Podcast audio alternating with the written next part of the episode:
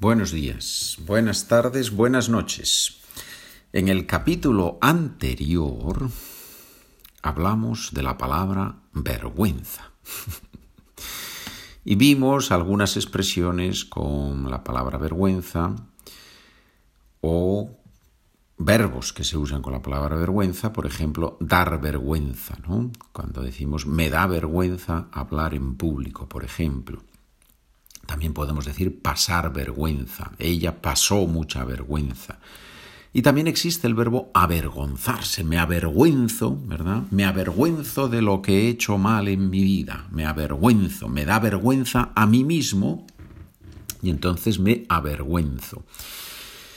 Y también existe un insulto en español que es sinvergüenza, ven acá sinvergüenza, que como siempre hemos dicho puede ser en entorno familiar, no hay problema, se puede usar en un entorno no familiar, mejor no usarlo. Y hoy vamos a practicar estos verbos, estas expresiones con algunas frases, con dos tipos de ejercicios. Un primer tipo es traducción del inglés al español y un segundo tipo es yo te doy una parte de la frase y tienes que rellenar el hueco. Ya sabes que traducción yo evito un poco el inglés, pero me parece que a veces es bonito hacer ejercicios de traducción. Por eso vamos a hacer tres o cuatro traducciones y después practicamos directamente con frases. We are not ashamed of that. ¿Cómo se dice en español? We are not ashamed of that. ¿Cómo se dice en español? No nos avergonzamos de eso. No nos avergonzamos de eso, ¿verdad? Porque es reflexivo. We are, if you are y eh, si estás siguiendo los documentos, yo ahora estoy en la frase A. Ya sabes que para recibir el documento, para hacerte con el documento, solo tienes que ir a la página SpanishWithPedro.com. Allí en la sección Español Intermedio están los documentos. We are not ashamed of that. No nos avergonzamos de eso.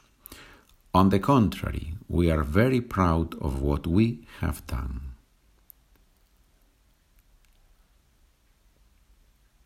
Al contrario, estamos muy orgullosos de lo que hemos hecho, of what we have done, de lo que hemos hecho. And we would do it again if the occasion arises. Y lo haríamos otra vez si surge la ocasión, surgir, to arise, si surge la ocasión. Es una frase interesante, ¿no? Lo haríamos otra vez si surge la ocasión. Bien, venga, vamos a hacer otra traducción. Letra B. If you were a decent person, you would not have done that. es una frase un poco así, pero bueno, es una frase posible, ¿verdad?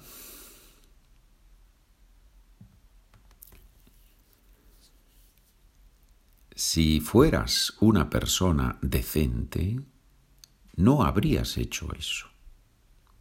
Si fueras imperfecto de subjuntivo, si fueras una persona decente, no habrías hecho eso. Pluscuamperfecto, perdón, condicional compuesto, no habrías hecho eso. Bien, ¿te gusta la frase? ¿A que sí? Letra C, es un poquito larga, primero leo toda la frase en inglés y luego la traducimos en dos partes. You shouldn't feel ashamed of not knowing English. It is more important that it is more important that you know your own language very well.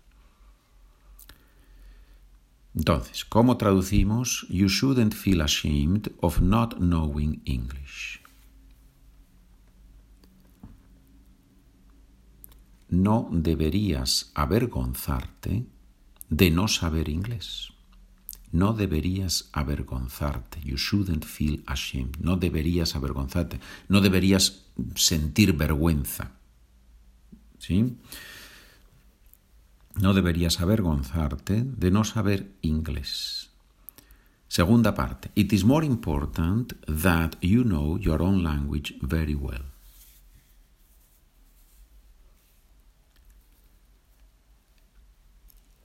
es más importante que sepas tu propia lengua muy bien.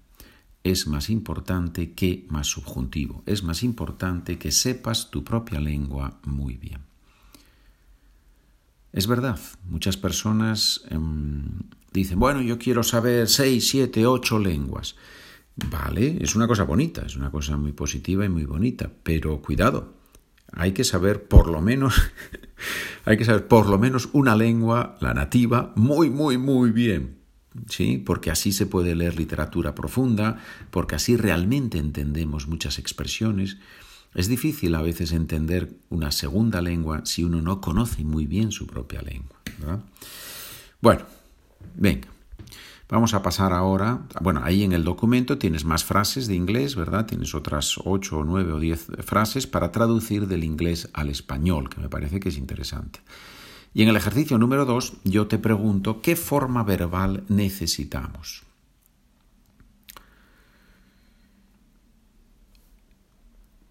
Si tus amigos no eso, ahora no tendríamos este problema y necesitas usar el verbo hacer. Repito, si tus amigos no eso, ahora no tendríamos este problema.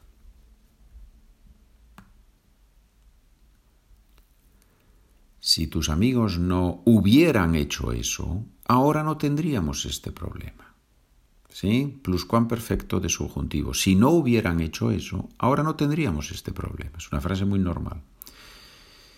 Bien, vamos con la segunda frase que tenemos para rellenar el hueco.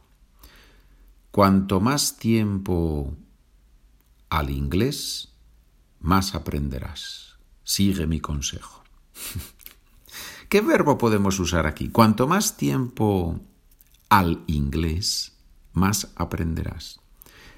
No podemos usar el verbo estudiar porque estudiar al inglés no funciona. Es un verbo especial que podemos usar con al.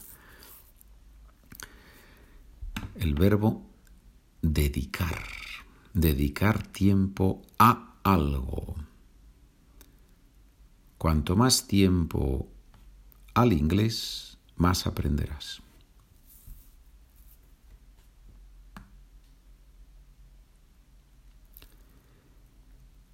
Cuanto más tiempo dediques al inglés, más aprenderás. Sigue mi consejo.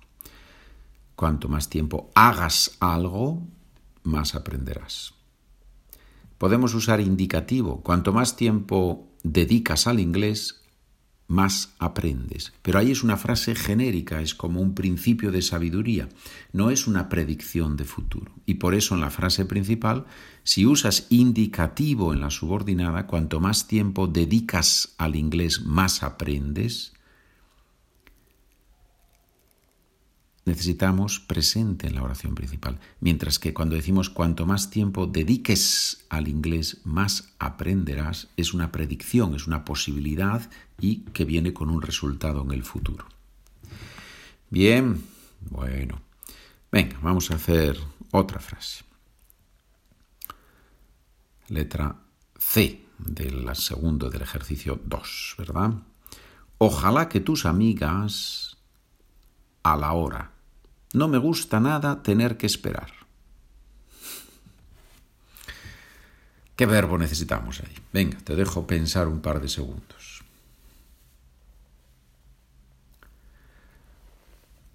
Ojalá que tus amigas vengan a la hora, ojalá que tus amigas lleguen a la hora, ojalá que tus amigas aparezcan a la hora. No me gusta nada tener que esperar. ¿Sí? Y necesitamos subjuntivo, presente de subjuntivo, naturalmente, porque venimos de ojalá que. ¿De acuerdo? Bueno, pues ahí en el documento tienes más frases con huecos eh, para usar el verbo avergonzarse, pero no solo el verbo avergonzar, sino también todo tipo de, situaciones. Vamos a hacer una con el verbo avergonzarse, porque no hemos hecho... La verdad es que el capítulo anterior es avergonzarse y en estas tres frases no aparece el verbo avergonzarse. Y veo que en los ejercicios tampoco es que lo haya usado. Ah, sí, sí, sí, sí. En los ejercicios, en las demás oraciones sí que hay, sí que hay un par de veces el verbo avergonzarse. Venga, vamos a hacer la letra G en la que sí que aparece el verbo avergonzarse. Mi abuela siempre me, mi abuela siempre me decía que no por nada. ¿Cómo usamos ahí el verbo avergonzarse? Mi abuela siempre me decía que no me avergonzara por nada. Imperfecto disjuntivo. Me lo decía la abuela, no, me no te avergüences. Entonces, mi abuela me decía que no me avergonzara por nada. ¿Sí? También puedes decir, mi abuela me, decía que no me avergüence por nada. Lo traigo más al presente si uso el presente de subjuntivo. ¿Sí? Los dos son posibles. Bien, señor. Bueno, espero que con estos ejercicios, más el podcast anterior, ya nunca más, nunca más sientas vergüenza, te avergüences, pases vergüenza o te dé vergüenza hablar en español. Nos vemos. Un saludo.